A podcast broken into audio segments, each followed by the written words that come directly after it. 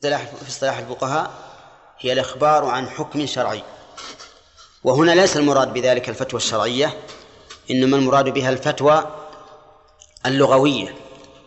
يعني استخبرهم واسألهم أهم أشد خلقا أم من خلقنا؟ فسيقولون هم أشد أو من خلق الله أشد؟ من خلق الله أشد. كل يعرف أن خلق السماوات والأرض أكبر من خلق الناس. وكذلك الذين يؤمنون بالغيب يقرون بأن ما غاب عنا من مخلوقات الله أعظم مما نشاهد. اللهم إلا أحدا يريد أن يكابر ويقول أنا أشد خلقا كما قال الشيطان لله عز وجل أنا خير منه خلقتني من نار وخلقته من طين. وكما قال فرعون لقومه أم أنا خير من هذا الذي هو مهين ولا يكاد يبين؟ وقال أنا ربكم الأعلى. وإلا فكل يعلم أن المخلوقات العظيمة كالسماوات والأرض والشمس والقمر أعظم من خلق الإنسان. ولهذا قال تعالى إنا خلقناهم. قال المؤلف وفي من؟ وفي الإتيان بمن؟ تغليب العقلاء كيف؟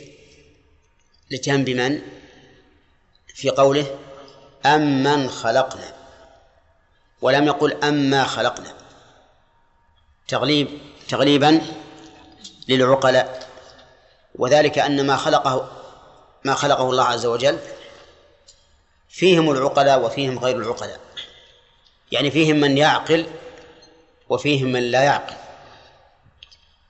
فالملائكة والجن يعقلون والبهائم والجمادات لا تعقل. وإن كانت البهائم أقرب من العقل أقرب إلى العقل من الجمادات. ومع هذا كل هذه الأشياء لها عقل تدرك به خالقها عز وجل. كما قال الله تعالى تسبح له السماوات السبع والأرض ومن فيهن وإن من شيء إلا يسبح بحمده ولكن لا تفقهون تسبيحه. وأخبر النبي عليه الصلاة والسلام أن أحدا يحب النبي صلى الله عليه وسلم والنبي صلى الله عليه وسلم يحبه.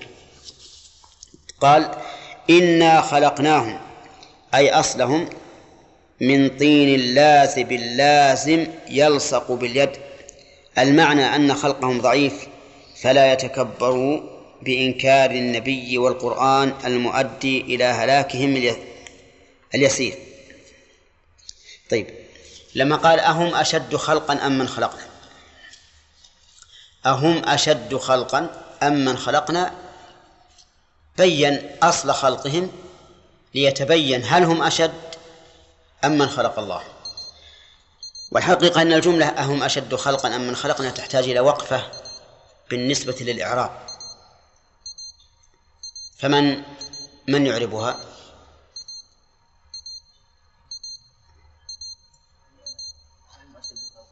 نعم.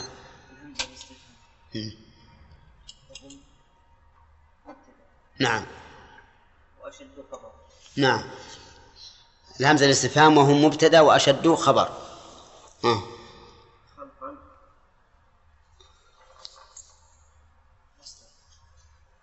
لا. لا.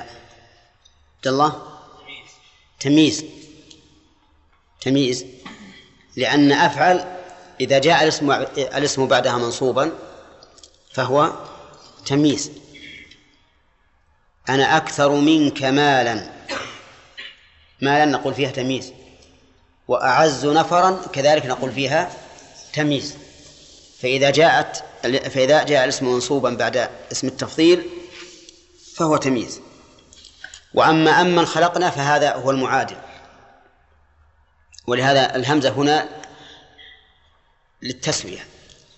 يعني أيستوي هم ومن خلقنا والجواب لا لا يستوون بل من خلق الله أعظم. والله أعلم. لا يذكرون وإذا رأوا آية يستخسرون إيش؟ وإذا رأوا وإذا رأوا آية نعم. وإذا رأوا آية يستسخرون وقالوا إن هذا إن إن. وقالوا إن هذا إلا سحر مبين. أإذا متنا وكنا ترابا وعظاما أإنا لمبعوثون. أو آباؤنا الأولون. قل نعم وأنتم داخلون. بس. أعوذ بالله من الشيطان الرجيم. قال الله عز وجل إنا زينا السماء الدنيا بزينة الكواكب وحفظا من كل شيطان مارد. لا يسمعون إلى آخره. أول ما موقع جملة لا يسمعون مما قبلها. ها. استئنافية نعم المحفوظ منه في قوله وحفظا يعني حفظا من أن يستمعوا إلى الملائكة طيب في يسمعون قراءتان شاكر.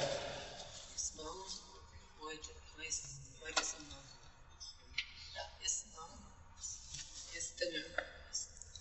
سبحان الله. يسمعون يسمعون. طيب يا هداية الله على قراءة يسمعون كيف تعدت بإلى وهي تتعدى بنفسها. لأن سمع يتعدى بنفسه وهنا قال سمع لا يسمعون إلى. لا يسمعون يعني لا يس... لا يقدرون السماع من الملئ الأعلى. لكن قال إلى ولم يقل لا يسمعون الملأ. يعني هذا متعدي بحرف. إيه لماذا؟ مع أن سمع يتعدى بنفسه. وبعض يقولون ما يتعدى بنفسه لا. نسيب نعم. لأنه مضمن معنى يصغون لا يصغون إلى الملأ. طيب. يسمعون أصلها يا عبد الرحمن إبراهيم؟ يتسمعون. فأدغمت التاء وصارت لا يسمعون. طيب. ما المراد بالملأ الأعلى يا غانم؟ الملائكة. طيب وأصل الملأ في اللغة؟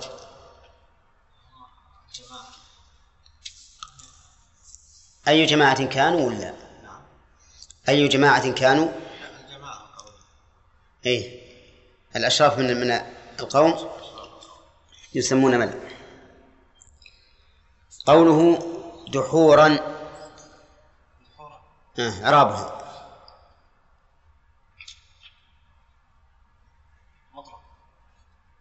كيف مطلق شلون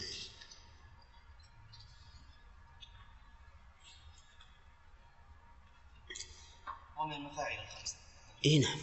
حين تبي تعدنا الحين تقول لأنك تعرف واحدة منها عين ما نقبل منك إلا كلمة واحدة بس. نعم. مفعول مطلق؟ مفعول لأجله. صح. ما المراد بد... وش معنى دحورا؟ يعني طردا وعدا يعني أنهم يقفون من أجل طردهم عن السماء نعم طيب قوله إلا من خطف الخطفة الأخ إلا من خطف الخطفة هذا الاستثناء من أي شيء ها؟ ما تأخرت؟ ما حضرت أمس؟ ها؟ إيه. نعم. إيه من أي. من أي شيء من يسمعون أو يسمعون؟ إيه لكن من أي شوف ي... لا يسمعون لا. وفيها يسمع وفيها الواو.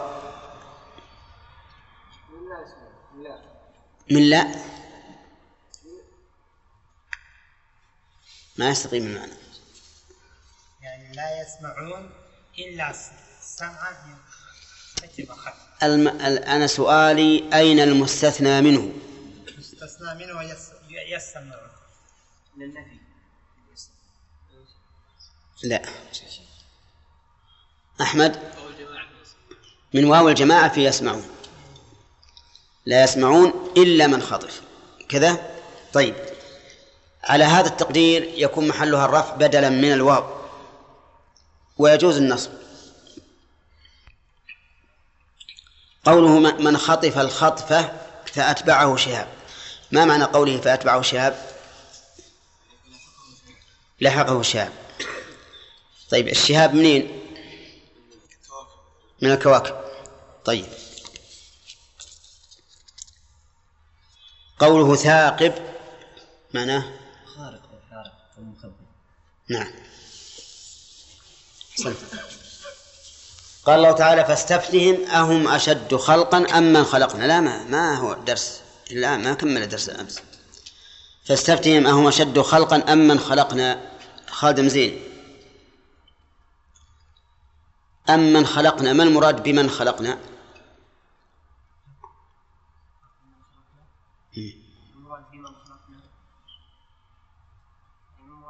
المراد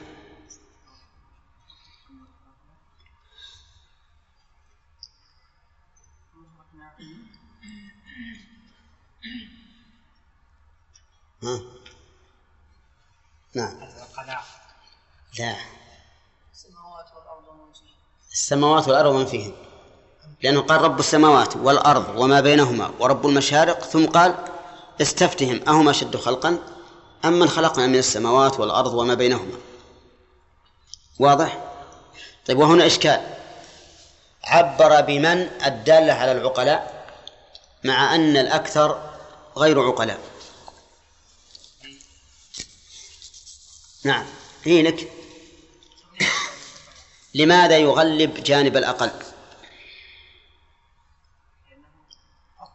لأنه أفضل وأشرف. نعم. طيب. قوله إنا خلقناهم من طين لازب. الجملة محلها من الإعراب عيسى.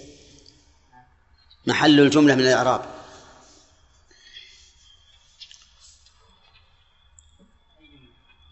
إنا خلقناهم من طين لازب لا يا أخي. الله بارك الله فيكم. لا تقبلوا شهادة بعضكم لبعض لأنكم تدفعون عن أنفسكم ضررا. ما كملناه لكن ذكرناه. على كل حال لا تدافعون عنه ربما يعرفه. ها؟ استنافية لإيش؟ لأي شيء. ما الغرض منها الغرض من تبين انه لم انهم لا يستطيعون ذلك لضعف الحق إيه. لا. كيف لا يستطيعون ذلك؟ معنى لا يستطيعون؟ لا يستطيعون تبين انهم لا يستطيعون الله هم ما ادعوا أن خلق على أنهم يخلقون. نعم. ضعفهم صح. لبيان ضعفه. لما قال أمن خلقنا كأن قائل يقول طيب مما مما خلقوا؟ قال إنا خلقناهم من طين لازب فهم ضعفاء في الأصل. طيب. نأخذ الفوائد الآن. يقول الله عز وجل مبتدأ الآية إن إنا زينا السماء الدنيا. من أول السورة؟ إيه سبحان الله. قال الله تعالى والصافات صفا. فالزاجرات زجرا إلى آخره. في هذه الآيات الثلاث يقسم الله عز وجل بالملائكة باعتبار صفاتها. صافات وزاجرات وتاليات. لأن كل صفة منها تدل على عظمة الخالق عز وجل. ومن فوائد الآية الكريمة أن فضيلة الملائكة في أحوالهم الثلاث الصف والزجر والتلو لأنه لا يحلف إلا بما كان أهلا لأن يحلف به. فإذا قال قائل كيف حلف الله عز وجل بالمخلوق؟ لأن الملائكة مخلوقات مع أن الحلف بالمخلوق شرك. فالجواب على ذلك أن الله سبحانه وتعالى له أن يحلف بما شاء من من خلقه. لأنه المالك كما أنه سبحانه وتعالى له أن يأمر بما شاء وإن كان شركا وإن كان ظلما وعدوانا. أرأيت أمر الله تعالى الملائكة أن تسجد لآدم والسجود لغير الله شرك. لكن الله يأمر بما شاء. أرأيت أمره إبراهيم الخليل أن يذبح ابنه؟ وذبح الإبن من, من أعظم الكبائر. وصار بأمر الله طاعة لله عز وجل. كذلك الحلف بغير الله شرك. ولكن مع هذا لله أن يحلف بما شاء من خلقه. طيب ولكن يجب أن نعلم أن الله لا يحلف بشيء من خلقه إلا كان هذا الشيء من أعظم آياته من أعظم آياته. فيكون الحلف بهذا المخلوق متضمنا للحلف بآيات الله عز وجل بآيات الله التي هي فعله لأن عظم المخلوق يدل على عظم الخالق. من فوائد الآية الكريمة أن من صفات أن من صفات الملائكة الصف. قال الله تعالى وإنا لنحن الصافون. وقال النبي عليه الصلاة والسلام ألا تصفون كما تصف الملائكة عند ربها. طيب ومن فوائد الآية الكريمة أن الملائكة لها أو موكلة بالتصرف. بالزجر كزجر السحاب وزجر الكفار عند احتضارهم. لقوله والزاجرات زجرا ومن فوائد الآية الكريمة أن الملائكة من فوائد الآيات الكريمة أن الملائكة تتلو الذكر أي تتلو القرآن. وهذا يدل على قيام الملائكة بعبادة الله وعلى فضيلة القرآن. حيث تتلوه الملائكة لقوله تعالى فالتاليات ذكرا. ثم قال تعالى إن إلهكم لواحد إلى آخر الآيات. من فوائدها هذه الآيات وحدانية الله عز وجل في ألوهيته لقوله إن إلهكم لواحد. ومن فوائدها بطلان ألوهية ما سوى الله. لقوله إن إلهكم لواحد فإذا كان واحدا فما سواه؟ فهو باطل. ومن فوائده من فوائدها أهمية التوحيد. لأن الله تعالى أقسم على ثبوته أقسم بالملائكة على ثبوت هذا التوحيد. ولأن الله تعالى أكده بثلاثة مؤكدات بالقسم والثاني إن والثالث اللام إن إلهكم لواحد. ومن ومن فوائد الآية الكريمات التناسب بين المقسم به وعليه. ما المقسم به؟ الملائكة في حال تلك الأوصاف الصف والزجر والتلو. والمقسم عليه وحدانية الله والتناسب بينهما أن الملائكة إنما تفعل ذلك توحيدا لله سبحانه وتعالى وتعظيما له. طيب. ومن فوائد الآية الكريمة إثبات الربوبية لله سبحانه وتعالى لقوله رب السماوات. ومن فوائدها عموم ربوبيته. في قوله السماوات والأرض وما بينهما ورب المشارق. ومن فوائدها التلازم بين توحيد الألوهية وتوحيد الربوبية. فإن قوله رب السماوات والأرض وما بينهما بعد قوله إن إلهكم لواحد كالدليل على توحده بالألوهية. وذلك أنه إذا كان متوحدا بالربوبية لزم أن يكون متوحدا في الألوهية.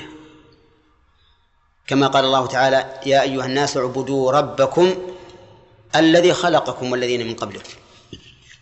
فتعبد فكيف تعبدون غيره ممن لم يخلقكم ولا أحد ولا خلق أحدا؟ يا أيها الناس ضرب مثل فاستمعوا له.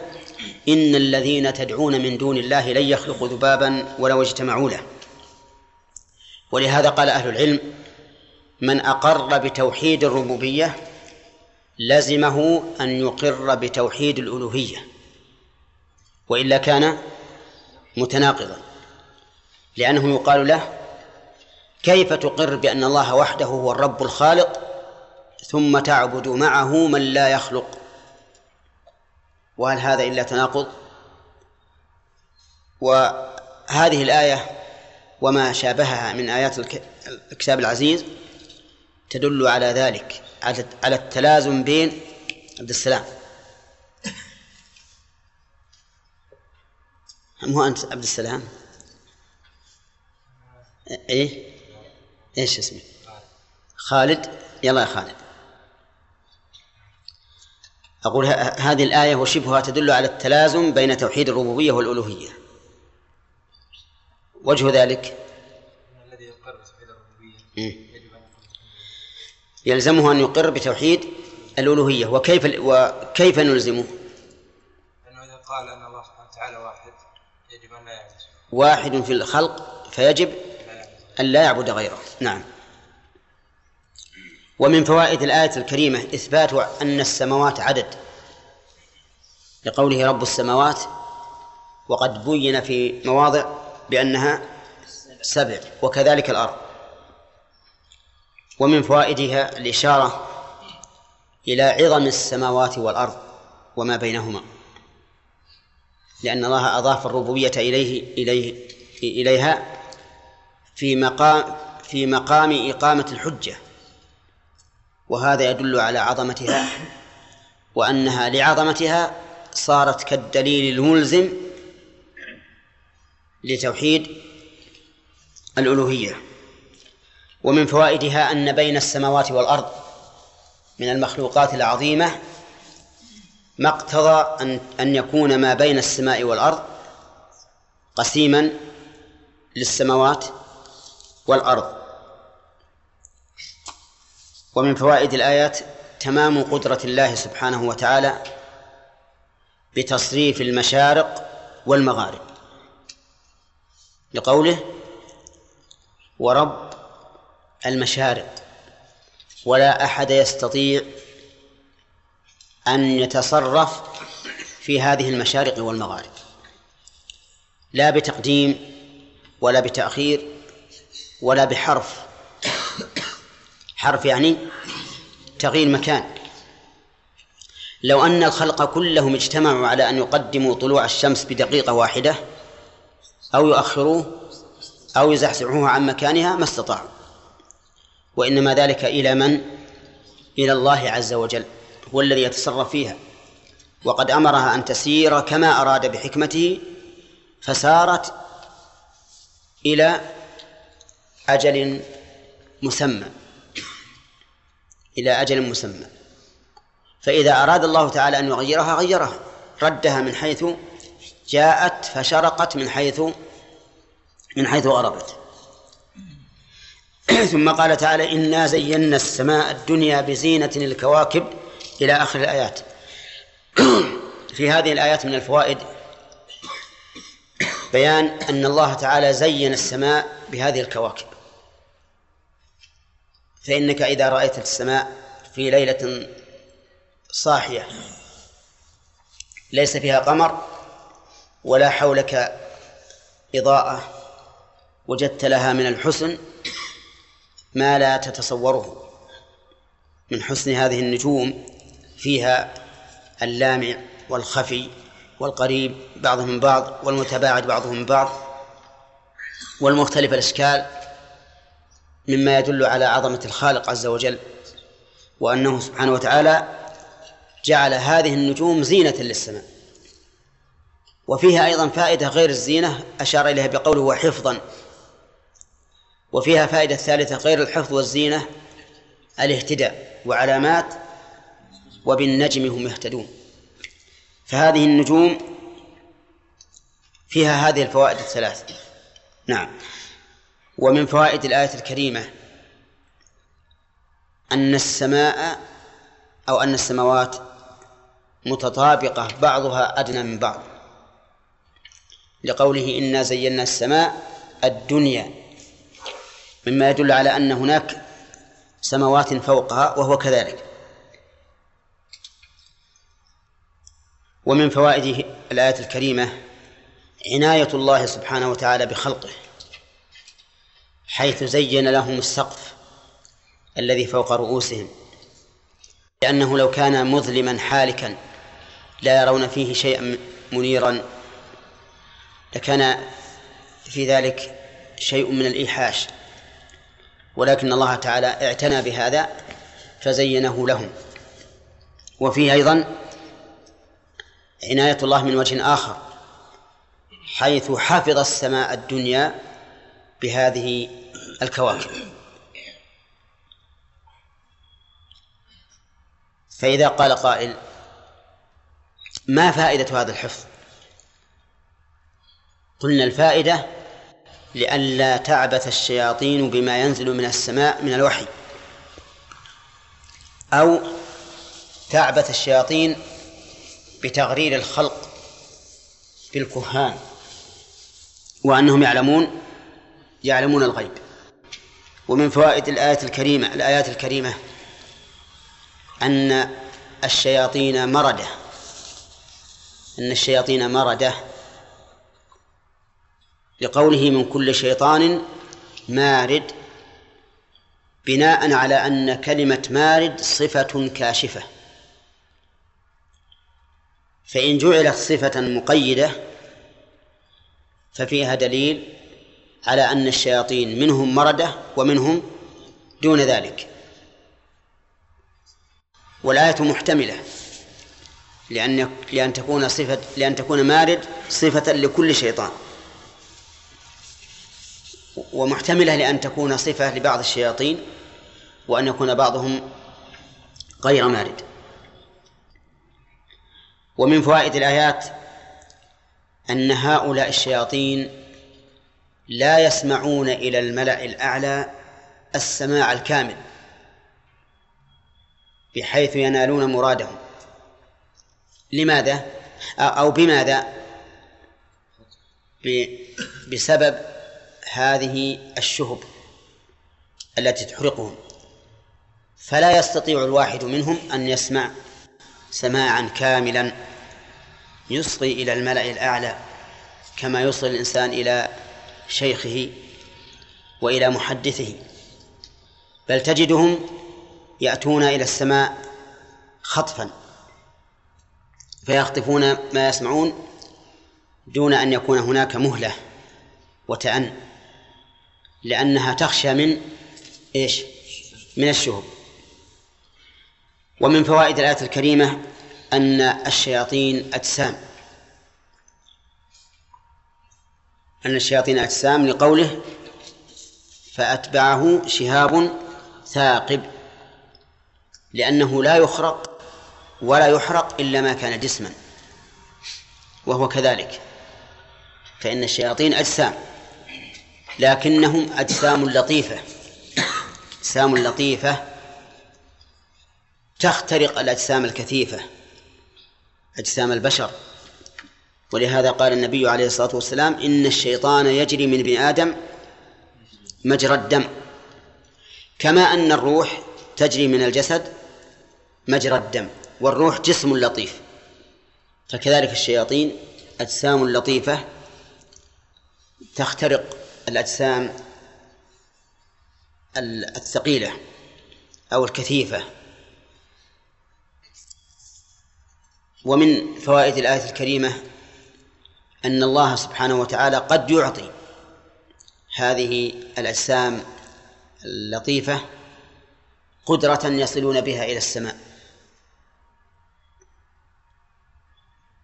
أليس كذلك؟ لقوله لا يسمعون إلى الملأ الأعلى إلا من خطف الخطفة ولا شك أنهم قد يصلون إلى السماء وأن لديهم من القوة ما هو أقوى ما هو أشد من قوة البشر ذوي الأجساد الكثيفة.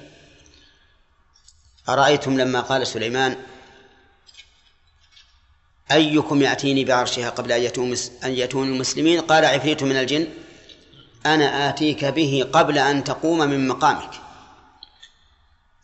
وكان له وقت معين يقوم فيه من مقامه. فقال أنا أتيك به قبل أن تقوم من مقامك يعني قبل أن يأتي الوقت الذي تقوم فيه. وكان سليمان في الشام والعرش عرش ملكة سبأ في اليمن. في اليمن. ويقول آتك به قبل أن تقوم من مقامك وإني عليه لقوي أمين.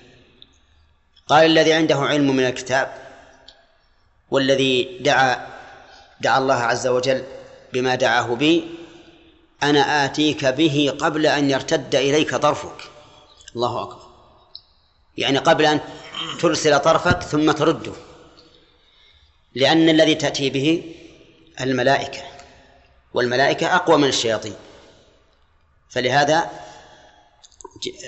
رآه في الحال.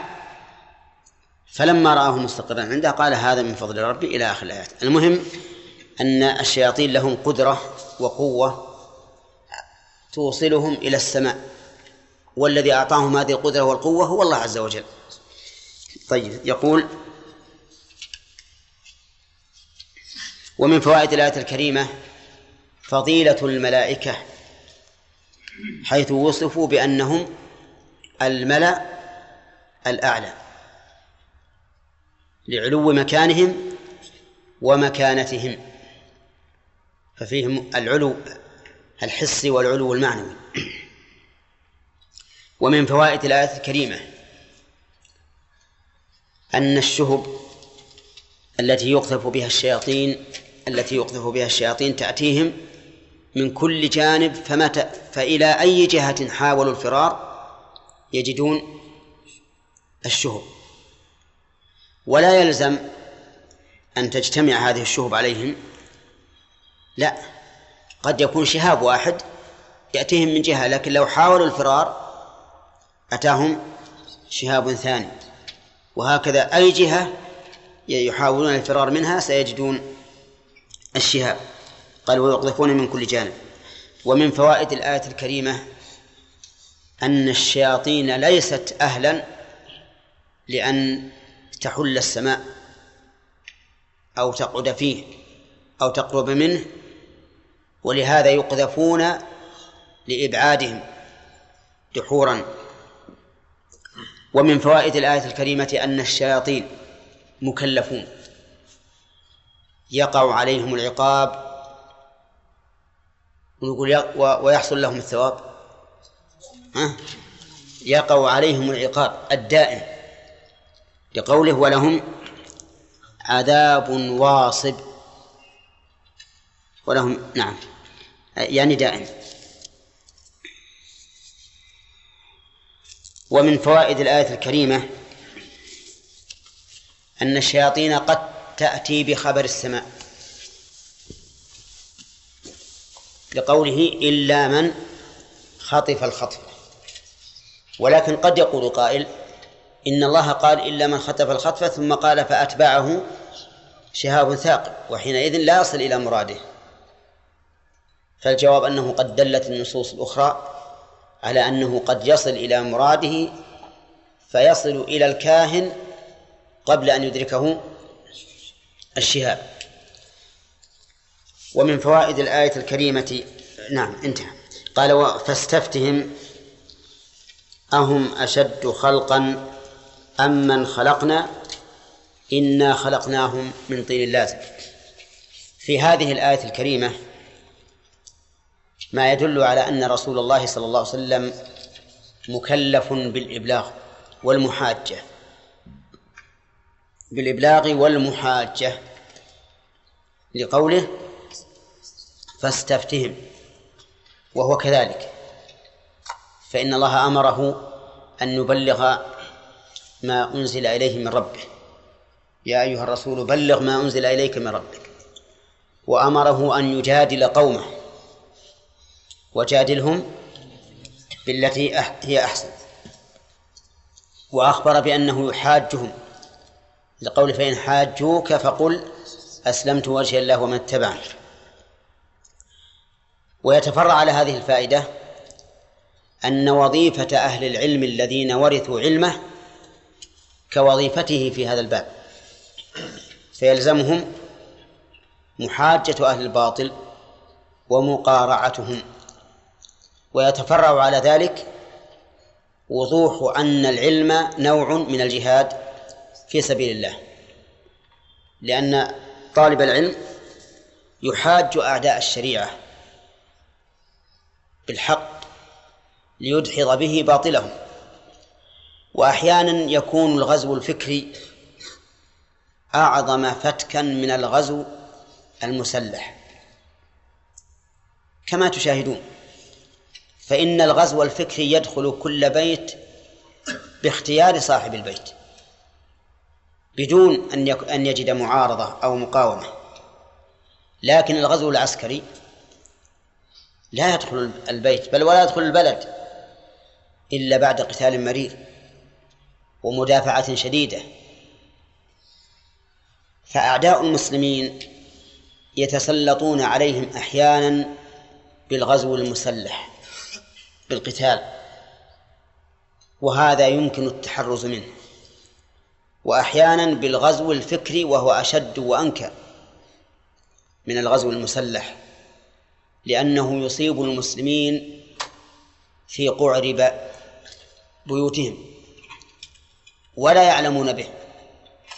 ربما يخرجون من الإسلام ويمسح الإسلام من أفئدتهم مسحا كاملا وهم لا يشعرون. لأنهم يغرون المسلمين بالشهوات. والقلب إذا انغمس في الشهوات نسي ما خلق له نسي عبادة الله ولم يكن في قلبه تعلق بالله عز وجل. فتجد الإنسان في حال قيامه وقعوده وذهابه ومجيئه لا يفكر إلا بهذه الشهوات. ولا يسعى إلا لهذه الشهوات وكأنه لم يخلق لغيرها. كذلك أيضا يغذون في نفوس الضعفاء تعظيمهم تعظيم هؤلاء الكفار وأنهم أكثر تقدما وأشد حضارة وأقوم طريقا وما أشبه ذلك في في فيموع المسلم وينصهر في حرائق في حرائق هؤلاء القوم. وهذا لا شك أنه موجود وأن وأن كثيرا من البلاد الإسلامية زالت معنوياتها وهلكت شخصيتها بسبب هذا الغزو الفكري. إنه لو غزم لو غزوا البلاد الإسلامية غزوا عسكريا لحلوا بأبدانهم البلاد. ولكن قلوب الناس نافرة منهم مبغضة لهم. لكن المشكل أن يغزو الناس بصفاتهم وأخلاقهم وعقائدهم وهم جالسون في بيوتهم قد فتحوا لهم القلوب. هذا هو المشكل وهذا هو الدمار. ولهذا كان الغزو بالسلاح العلمي المستمد من كتاب الله وسنة رسوله مساويا إن لم يكن أنفع وأبلغ من الغزو العسكري. فأنا أحثكم بارك الله فيكم وأحث نفسي على أن نعد على أن نعد العدة لمكافحة أعدائنا الذين يريدون أن يغزونا في بيوتنا بأفكارهم الخبيثة وأخلاقهم الملوثة بل بأفكارهم المنحرفة وأخلاقهم الملوثة حتى نحمي المسلمين من شر هؤلاء. لأن سلاحهم أعظم فتكا وأشد من من من سلاح الحديد والنار كما هو ظاهر. وربما من خرج منكم إلى البلاد الأخرى عرف أكثر مما أعرف مما أدى إلى الانحراف في العقيدة والانجراف وراء الشهوات حتى أصبحت بعض بعض البلاد الإسلامية كأنها بلاد كافرة وهم الآن يعني يحاولون أن يغزوا هذه البلاد بكل ما استطاعوا حتى إننا نجد أحيانا في الصحف ينشر الدعوة إلى اضمحلال أخلاق المسلمين وعاداتهم. ينشر أحيانا دعاية للأزياء الأوروبية والإفرنجية وبهذا اللفظ بأنه يفتتح معرض للأزياء الغربية أو الأزياء الأوروبية أو الموضات الأوروبية أو ما أشبه ذلك. كل هذا لأجل أن يفسدوا أخلاقنا. وإذا فسد الخلق فسد فسدت العقيدة. وإذا فسدت العقيدة زال تعلق المسلمين بربهم وحينئذ صاروا أضعف الأمم. نسأل الله الحماية والسلامة طيب إلا من خطب الخطبة فأتبعه ش... نعم فاستفتهم أهم أشد خلقا. نقف على هذا إن شاء الله.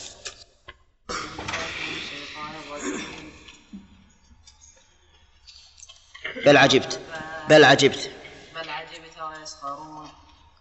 وإذا ذكروا لا يذكرون وإذا رأوا آية يستسخرون وقالوا إن هذا إلا سحر مبين أئذا متنا وكنا ترابا وعظاما أئنا لمبعوثون أو آباؤنا الأولون قل نعم وأنتم داخرون إنما هي زجرة واحدة فإذا هم ينظرون وقالوا يا ويلنا هذا يوم الدين هذا يوم الفصل الذي كنتم به تكذبون.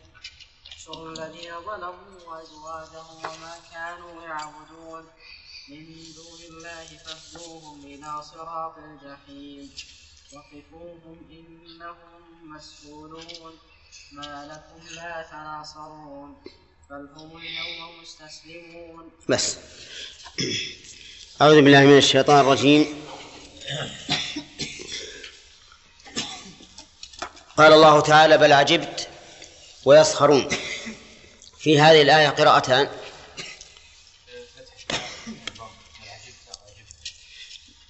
على أي ضمير يعود؟ الفتح. نعم هذا هو القول الصحيح. طيب. إذا كان عائدا إلى الله عز وجل فهل هو عجب حقيقي عليان أو مجاز؟ صحيح أنه حقيقي. وأنه كسائر الصفات؟ ها؟ وأنه؟ ها؟ طيب.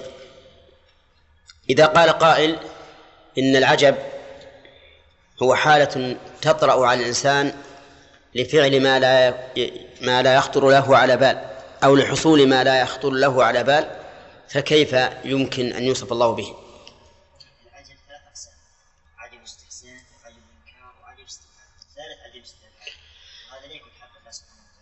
نقول هذا النوع من العجب الذي ذكرته أنا لا يكون في حق الله. ما الدليل على أنه ممتنع في حق الله؟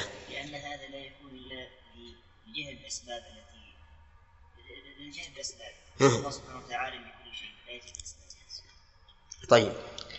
مثل هداية الله للعجب بمعنى الاستحسان. للعجب الذي يراد الذي يحمل عليه الاستحسان. يعني هو للاستبعاد الذي ما هو كمل العلم عليه. لا أنا أقول أعطني مثالا للعجب. المثال ما ما عندك؟ سبحان الله. يعني عارف لكن حديث حديث الرسول صلى الله عليه وسلم عجب ربك من شاب ليس له صبر. نعم. طيب هذا عجب؟ نعم. طيب العجب الإنكار؟ قول الله تعالى إن هذا شيء عجاب هذا من المشركين. لا نريد عجب الإنكار اللي من الله.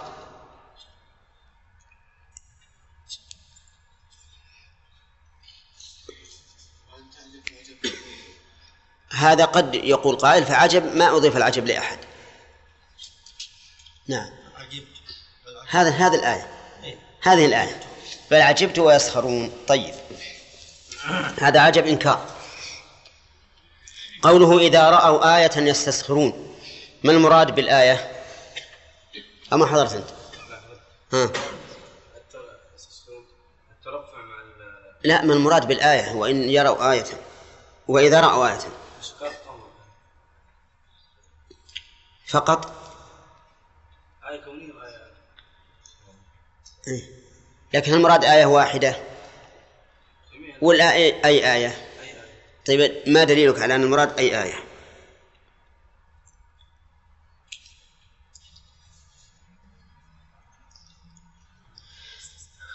نعم. الأخ إيه. نكرة في سياق في سياق الشرط والنكرة في سياق الشرط تفيد العموم. وأما قول المؤلف كانشقاق القمر فهذا للتمثيل فقط.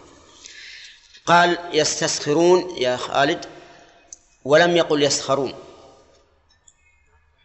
ما حضرت؟ شاكر؟ نعم. آه. يعني سخرية مع تكبر. وتعل طيب هل هناك قاعدة عند النحويين تفيد مثل هذا الكلام الذي قلت؟ أي أنه إذا زاد المبنى يزيد المعنى؟ ها؟ إيه. طيب. ها؟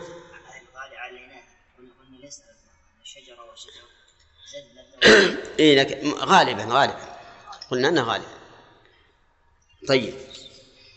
يقول أو آباء نعم وقالوا إن هذا إلا سحر مبين.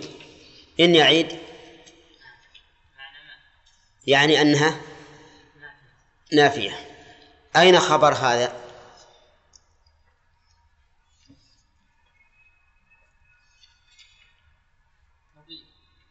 مبين؟ نعم. سحر. سحر. أما مبين فهي صفة لسحر. طيب. هذا النوع من الاستثناء يسميه النحويون. عبد المنان ماذا يسميه النحويون؟ هذا النوع من الاستثناء. استثنى بعد لا النحويون إي نعم.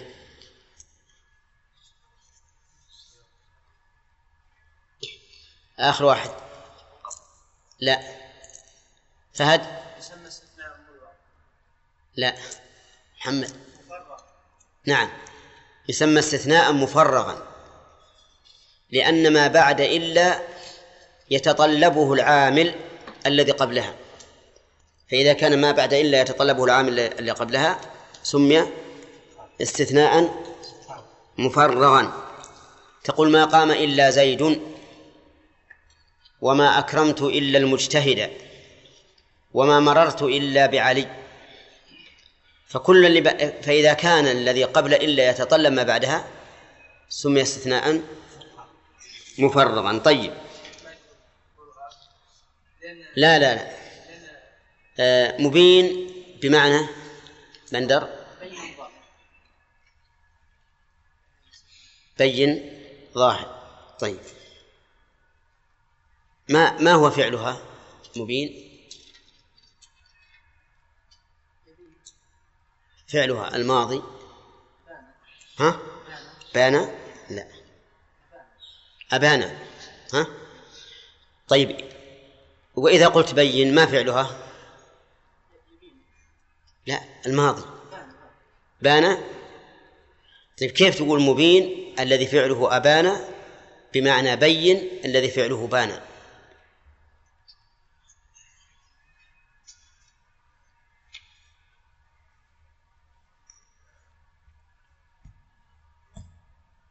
فعله بين لا بين اسم يا شيخ. بين اسم. من باب الرباعي إيه لكن هل, هل الثلاثي يأتي بمعنى, بمعنى الرباعي؟ تقول أكرم وكرم بينهما فرق. أخرج وخرج بينهما فرق.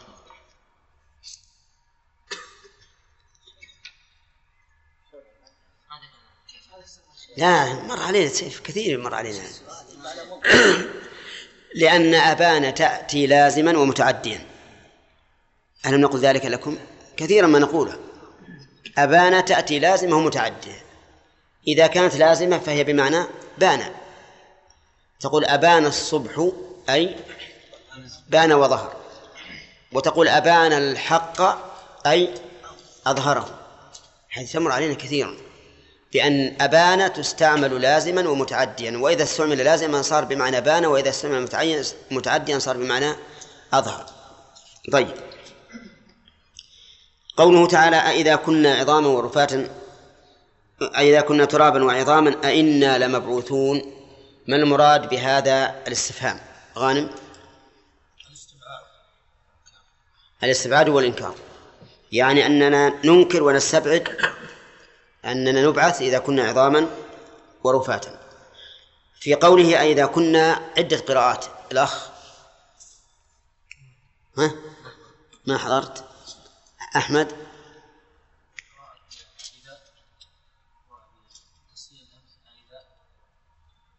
أولا التحقيق تحقيق الهمزتين.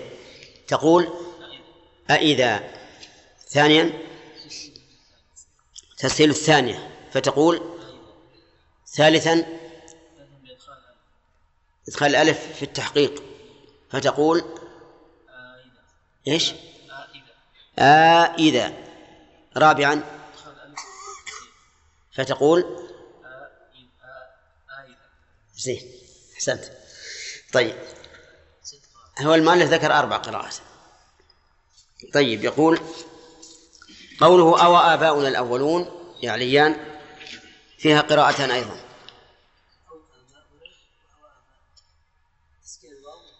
طيب أعربها على الوجهين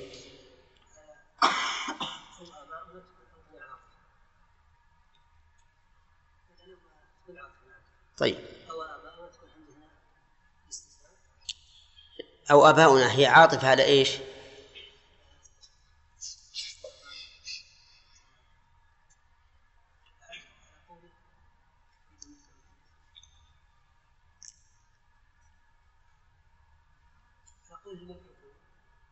على إيش؟ لا.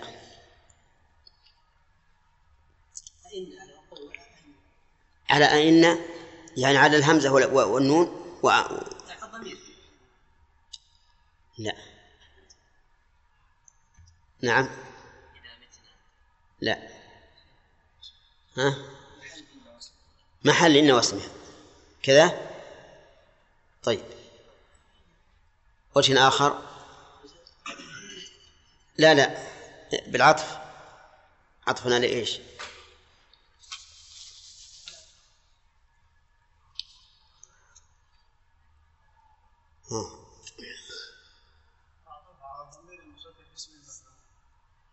اللي هو؟ نعم. زين. طيب الضمير المستتر إذا عطف عليه فلا بد من الضمير المنفصل. الضمير المستتر أو المتصل. إذا عطف عليه فلا بد من الضمير من الفصل بالضمير المنفصل. شو الأخ؟ الأخ. أي نعم. ما, ما عندك؟ لا لا. نعم فهد؟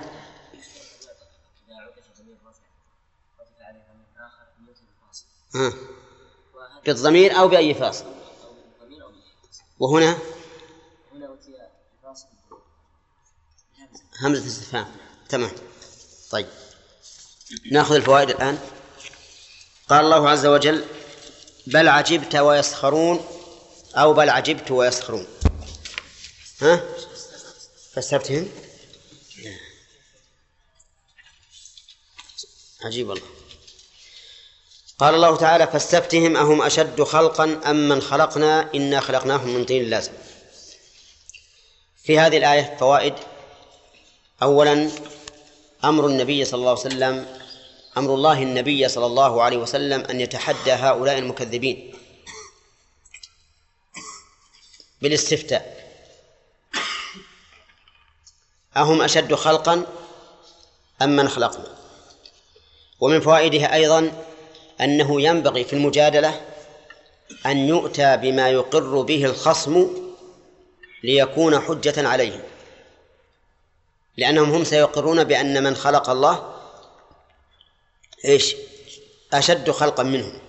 فإذا أقروا بذلك قامت عليهم الحجة. ومن فوائد الآية الكريمة عظمة الله سبحانه وتعالى بعظمة خلقه. لأن عظم المخلوق يدل على عظم الخالق.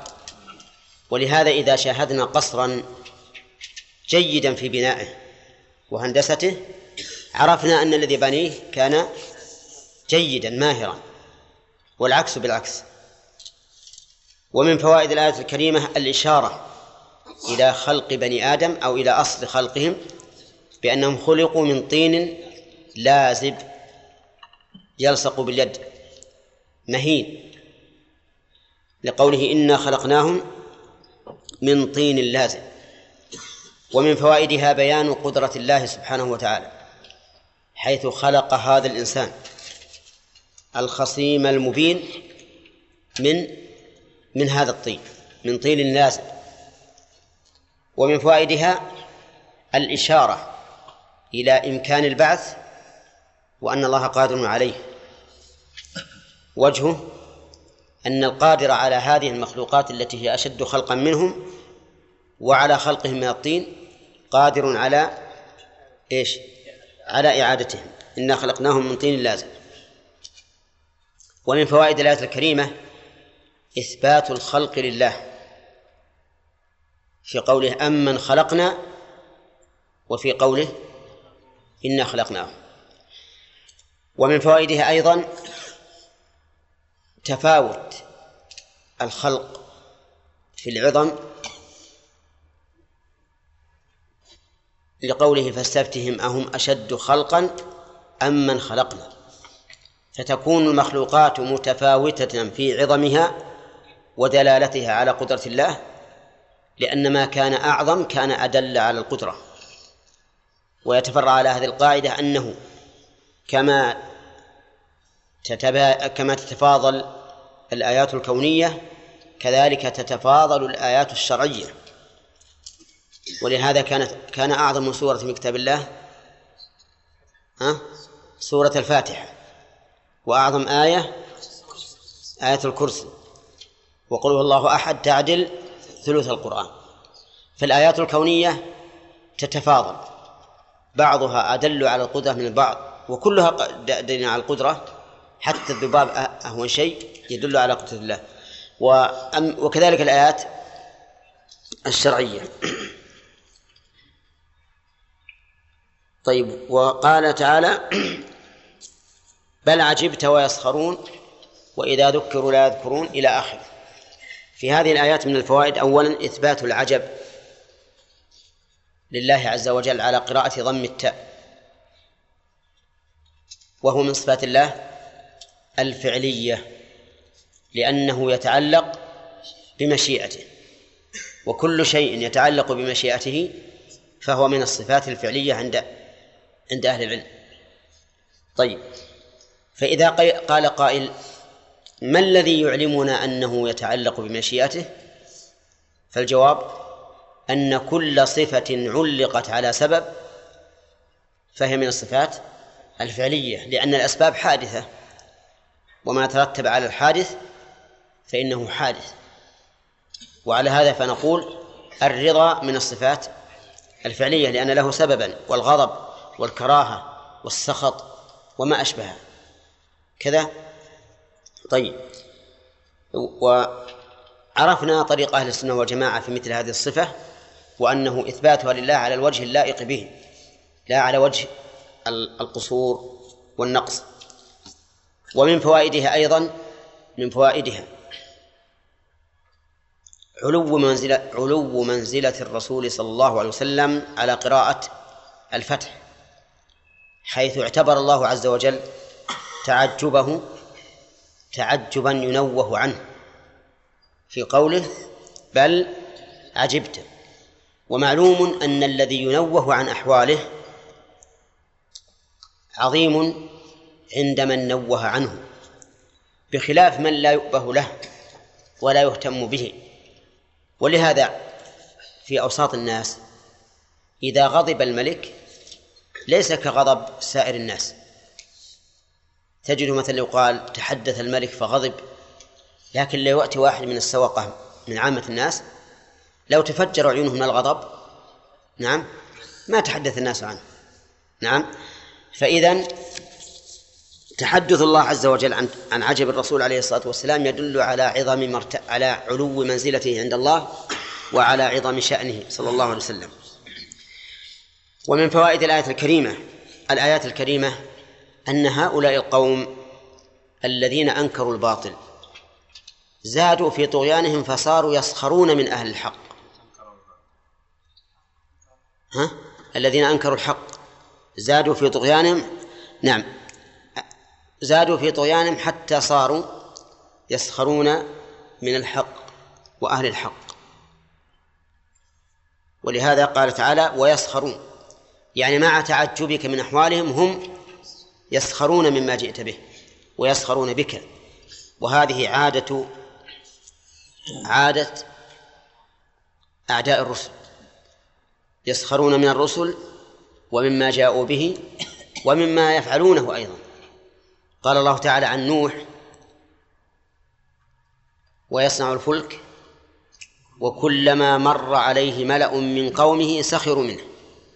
قال إن تسخروا منا فإنا نسخر منكم كما تسخرون فسوف تعلمون من يأتيه عذاب يخزيه ويحل على ويحل عليه عذاب مقيم.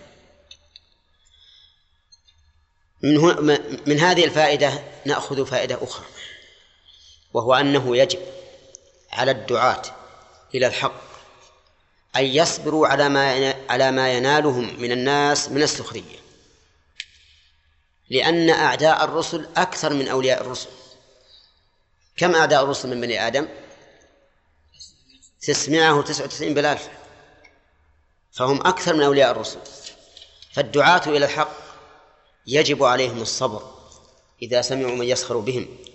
سواء كانوا من سواء كان هؤلاء الساخرون من الكفار أو من أولياء الكفار. لأنه يوجد من المؤمنين بل بالأصح يوجد من المسلمين من هو من أولياء الكافرين. فالواجب على الدعاة أن يصبروا لأن الرسل الذين هم أهل, أهل الحق وقادة الحق وأئمة الحق قد سخر الناس منهم. فكيف بك أنت؟ فالواجب علي عليك أن تصبر. الواجب على كل داعية أن يصبر على ما يحصل له من السخرية وليعلم أن العاقبة للمتقين. ومن فوائد الآية الكريمة عتو هؤلاء المكذبين لرسول الله صلى الله عليه وسلم لكونهم إذا ذكروا لا يذكرون ولا يتعظون وذلك لقسوة قلوبهم وعتوهم. نسأل الله العافية. عكس المؤمنين الذين إذا ذكروا بآيات ربهم لم يخروا عليها صما وعميانا. ومن فوائدها أيضا أن هؤلاء المكذبين إذا رأوا الآية الدالة على صدق الرسل ازدادوا سخرية ازدادوا سخرية وترفعا. وإذا رأوا آية يستسخرون. وهذا فوق السخرية السابقة اللي قال ويسخرون. بل هؤلاء إذا رأوا آية وكان المفروض أنهم إذا رأوا الآيات أن يستسلموا ولكنهم على العكس من ذلك إذا رأوا الآية يستسخرون. والعجب من قوم من قوم النبي عليه الصلاة والسلام الذين كذبوه أنهم قالوا اللهم إن كان هذا هو الحق من عندك فأمطر علينا حجارة من السماء أو ائتنا بعذاب أليم. العتو والعياذ بالله. كان الذي ينبغي أن يقولوا اللهم إن كان هذا هو الحق من عندك فاهدنا إليه ووفقنا له. أما أن يقولوا هكذا فهذا أكبر دليل على أنهم والعياذ بالله طاغون معتدون.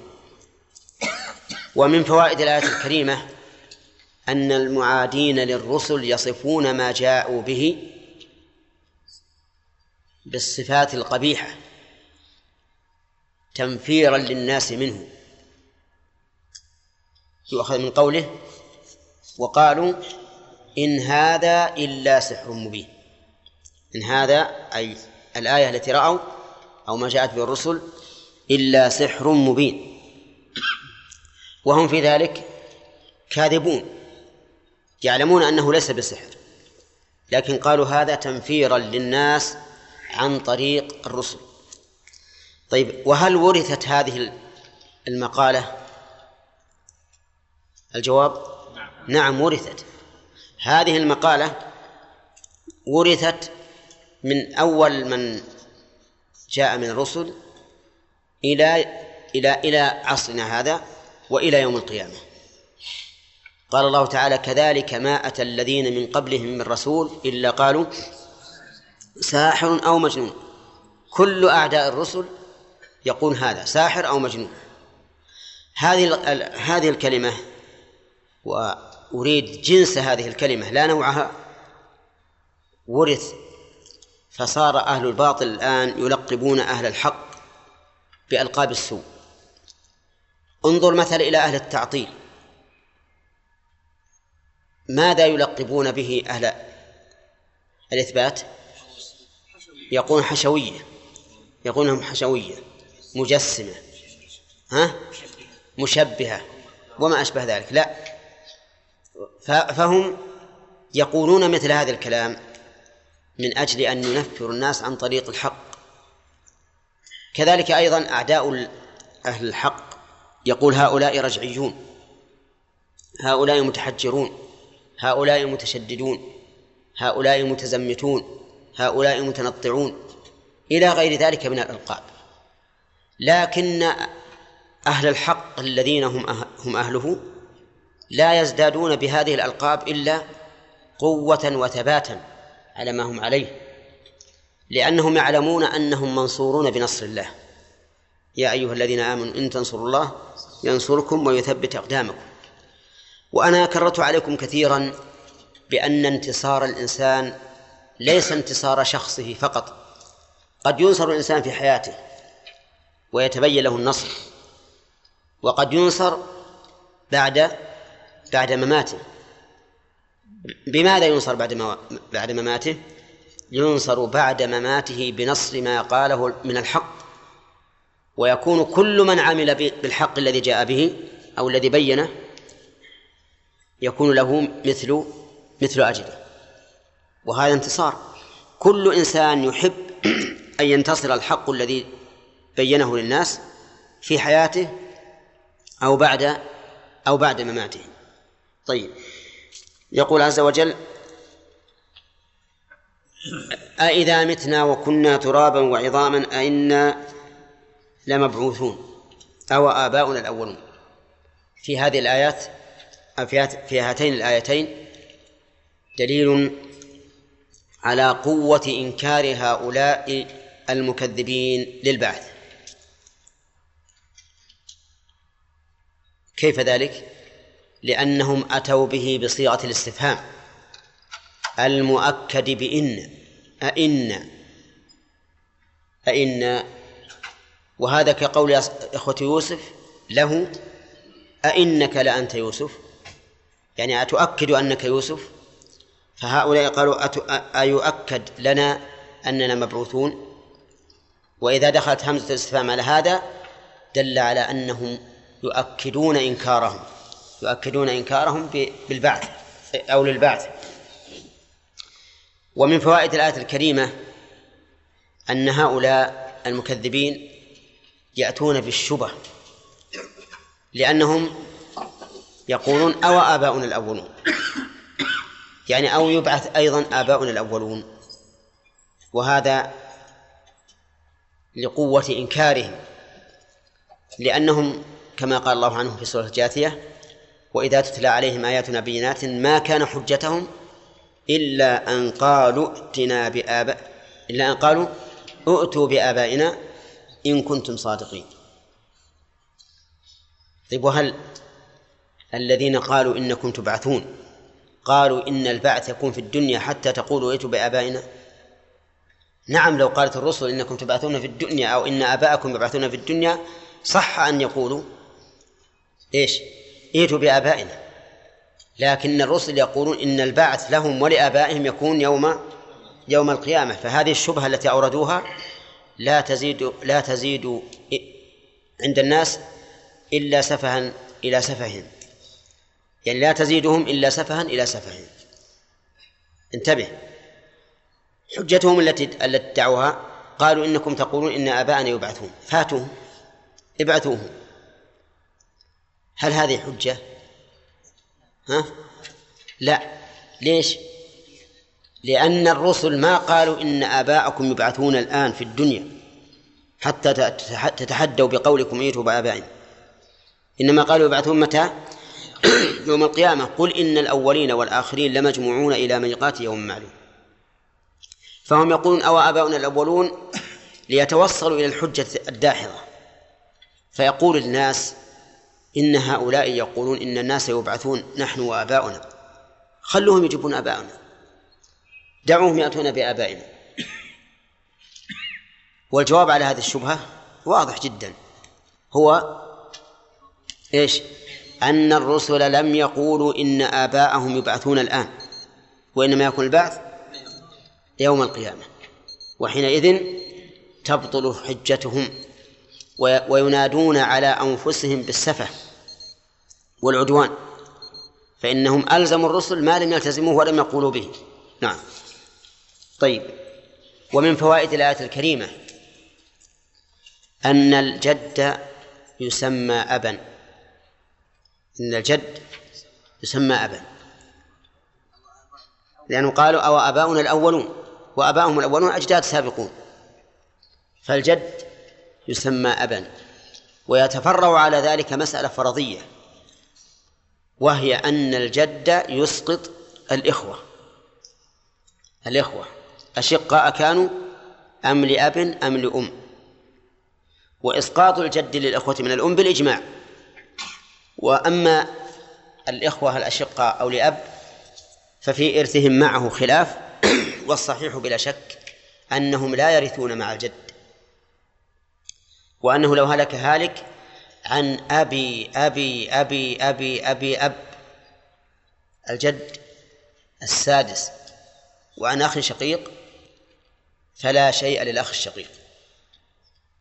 لأن الجد إيش؟ لأن الجد أب والأب يحجب الإخوة. ولأن هذا الابن النازل بعض من الجد السابق. بخلاف الأخ فليس بعضا منه. ومعلوم أن الأصل الذي الذي هذا فرعه أولى بالميراث من شخص ليس أصلا له ولا فرعا له. وهذه مسألة تحقق إن شاء الله في الفرائض. قل نعم وأنتم داخلون فإنما هي زجرة واحدة فإذا هم ينظرون. وقالوا يا ويلنا هذا يوم الدين. هذا يوم الفصل الذي كنتم به تكذبون. احشروا. احشروا الذين ظلموا وأزواجهم وما كانوا يعبدون. من دون الله فاهتدوهم فاهدوهم. إلى صراط الجحيم. فاهدوهم. فاهدوهم. لا قلت فاهتدوهم. نعم. نعم. يلا. إيه اقرا وقفوهم. تقدم جنب الثاني جنب أخوك وقفوهم إنهم مسؤولون ما لكم لا تناصرون. بل هم اليوم مستسلمون بس. أعوذ بالله من الشيطان الرجيم. قال الله تعالى وقالوا أئذا كنا ترابا وعظاما أئنا لمبعوثون أو آباؤنا الأولون.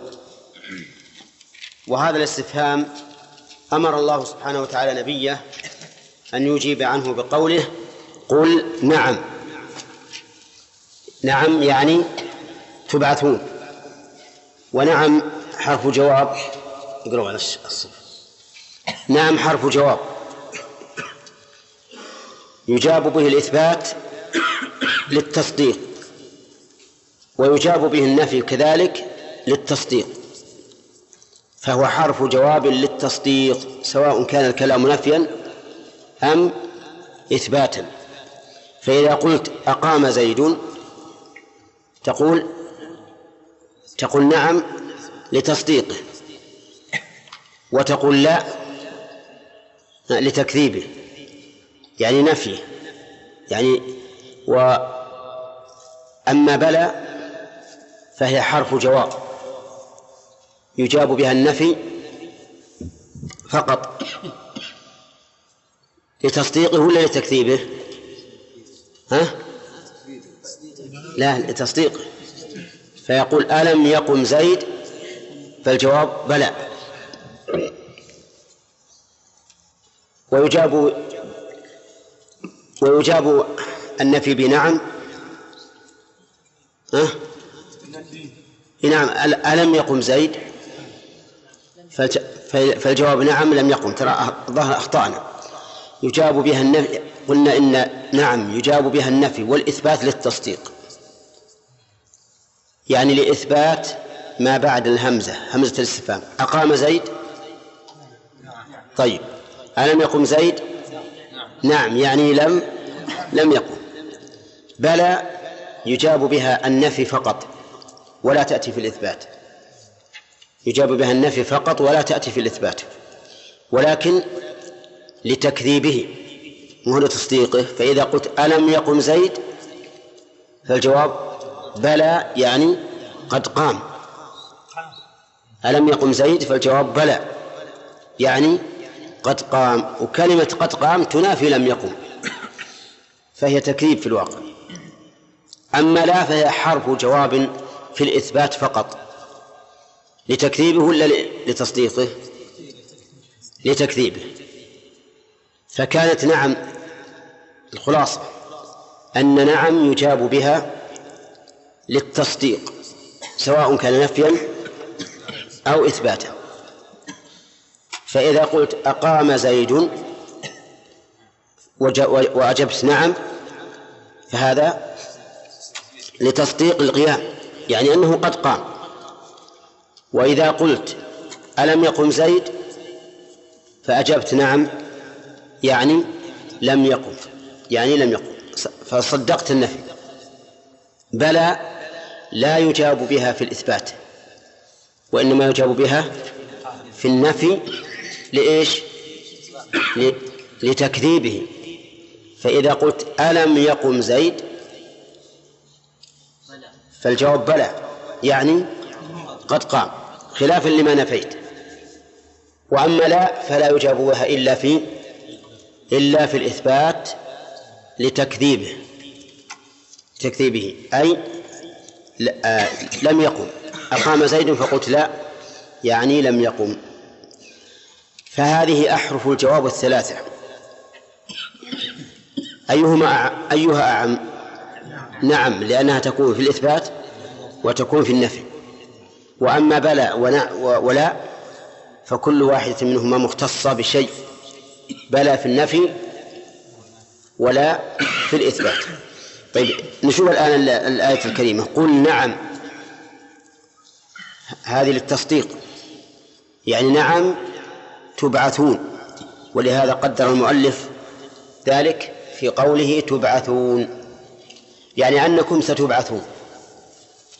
ستبعثون يوم القيامة بعد أن كنتم ترابا وعظاما. ولكنكم لا تبعثون كما أنتم عليه في الدنيا في عزة وترف بل وأنتم داخرون صاغرون. والجملة هنا حال. الجملة حال من فاعل الفعل المحذوف المستفاد من الجواب. أو من نائب الفعل نائب الفاعل. نعم من نائب الفاعل في الفعل المقدر بعد الجواب. نعم تبعثون وأنتم داخلون.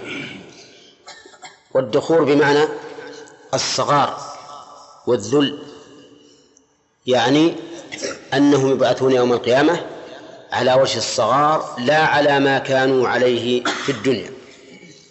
كما قال الله تعالى وتراهم يعرضون عليها خاشعين من الذل ينظرون من طرف خفي بعد أن كان الواحد منهم في الدنيا يقلب مقلتيه كما شاء فهم في الآخرة ينظرون من طرف خفي مملوء بالخجل والخزي والعار والعياذ بالله.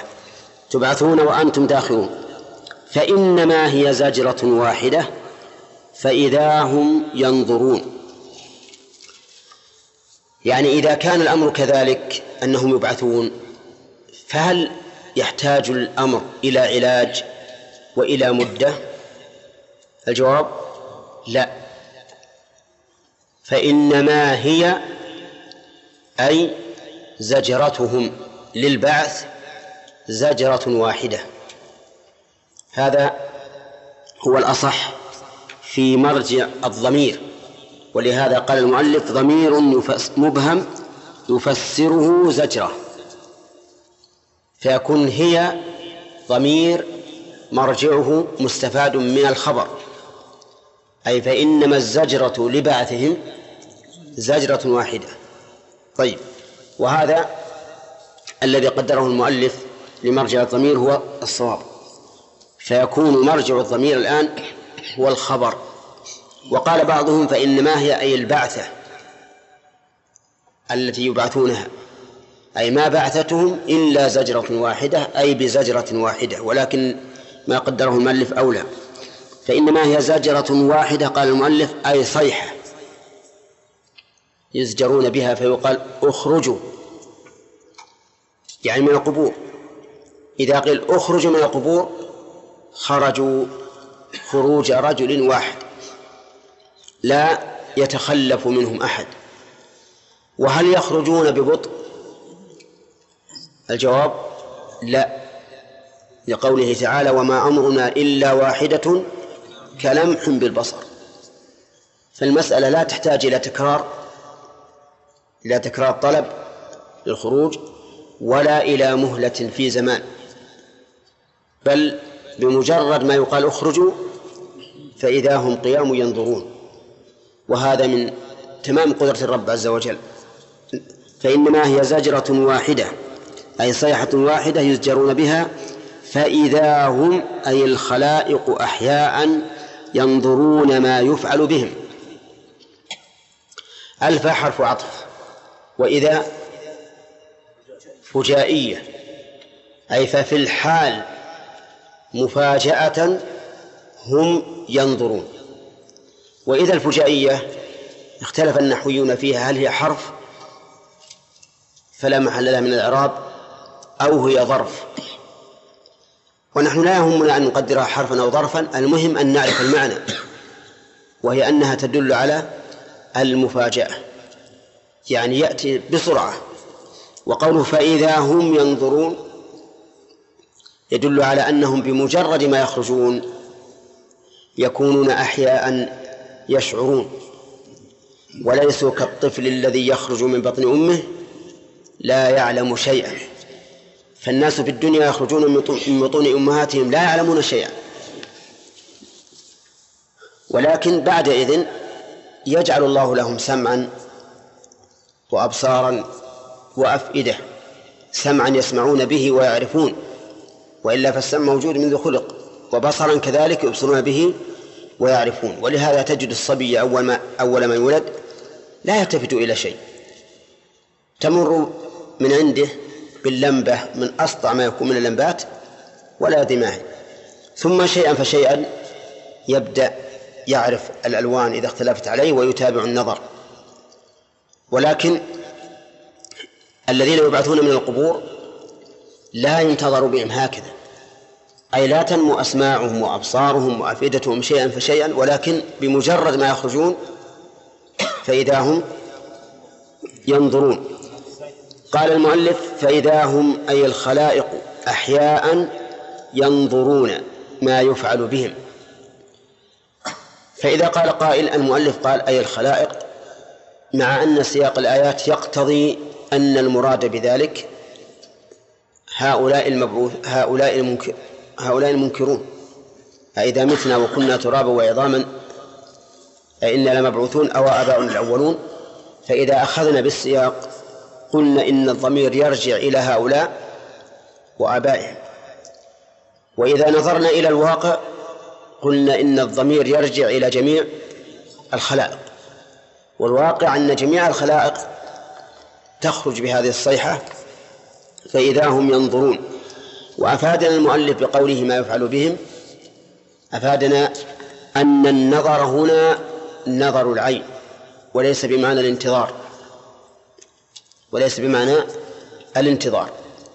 مع أن الآية تحتمل أن أن يكون المعنى النظر بالعين أو أن يكون المعنى النظر بالعين وأن يكون المعنى الانتظار.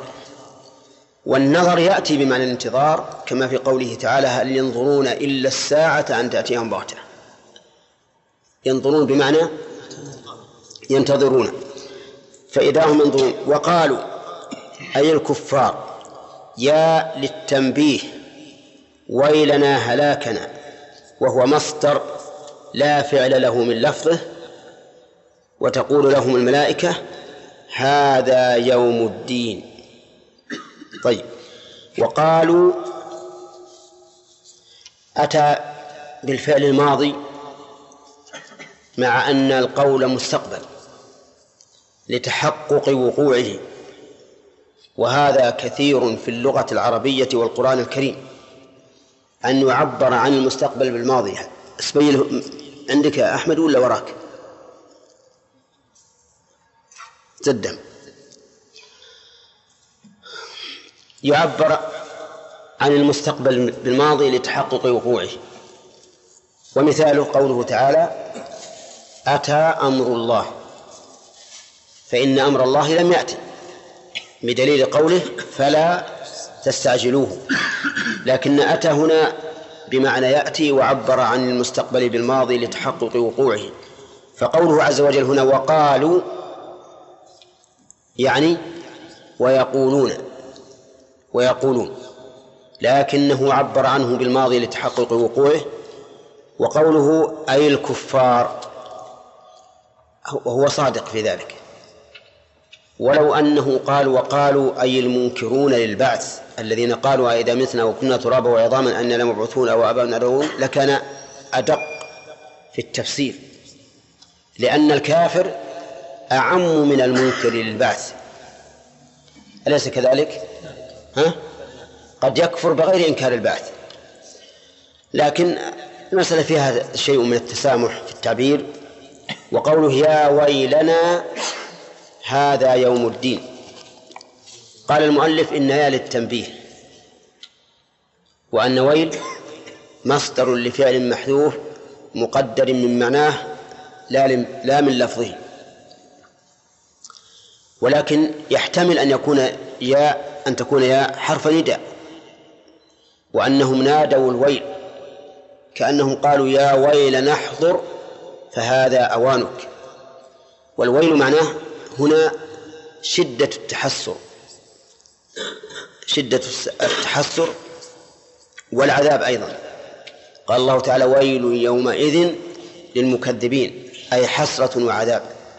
فهنا يا ويلنا أي يا حسرتنا ويا عذابنا.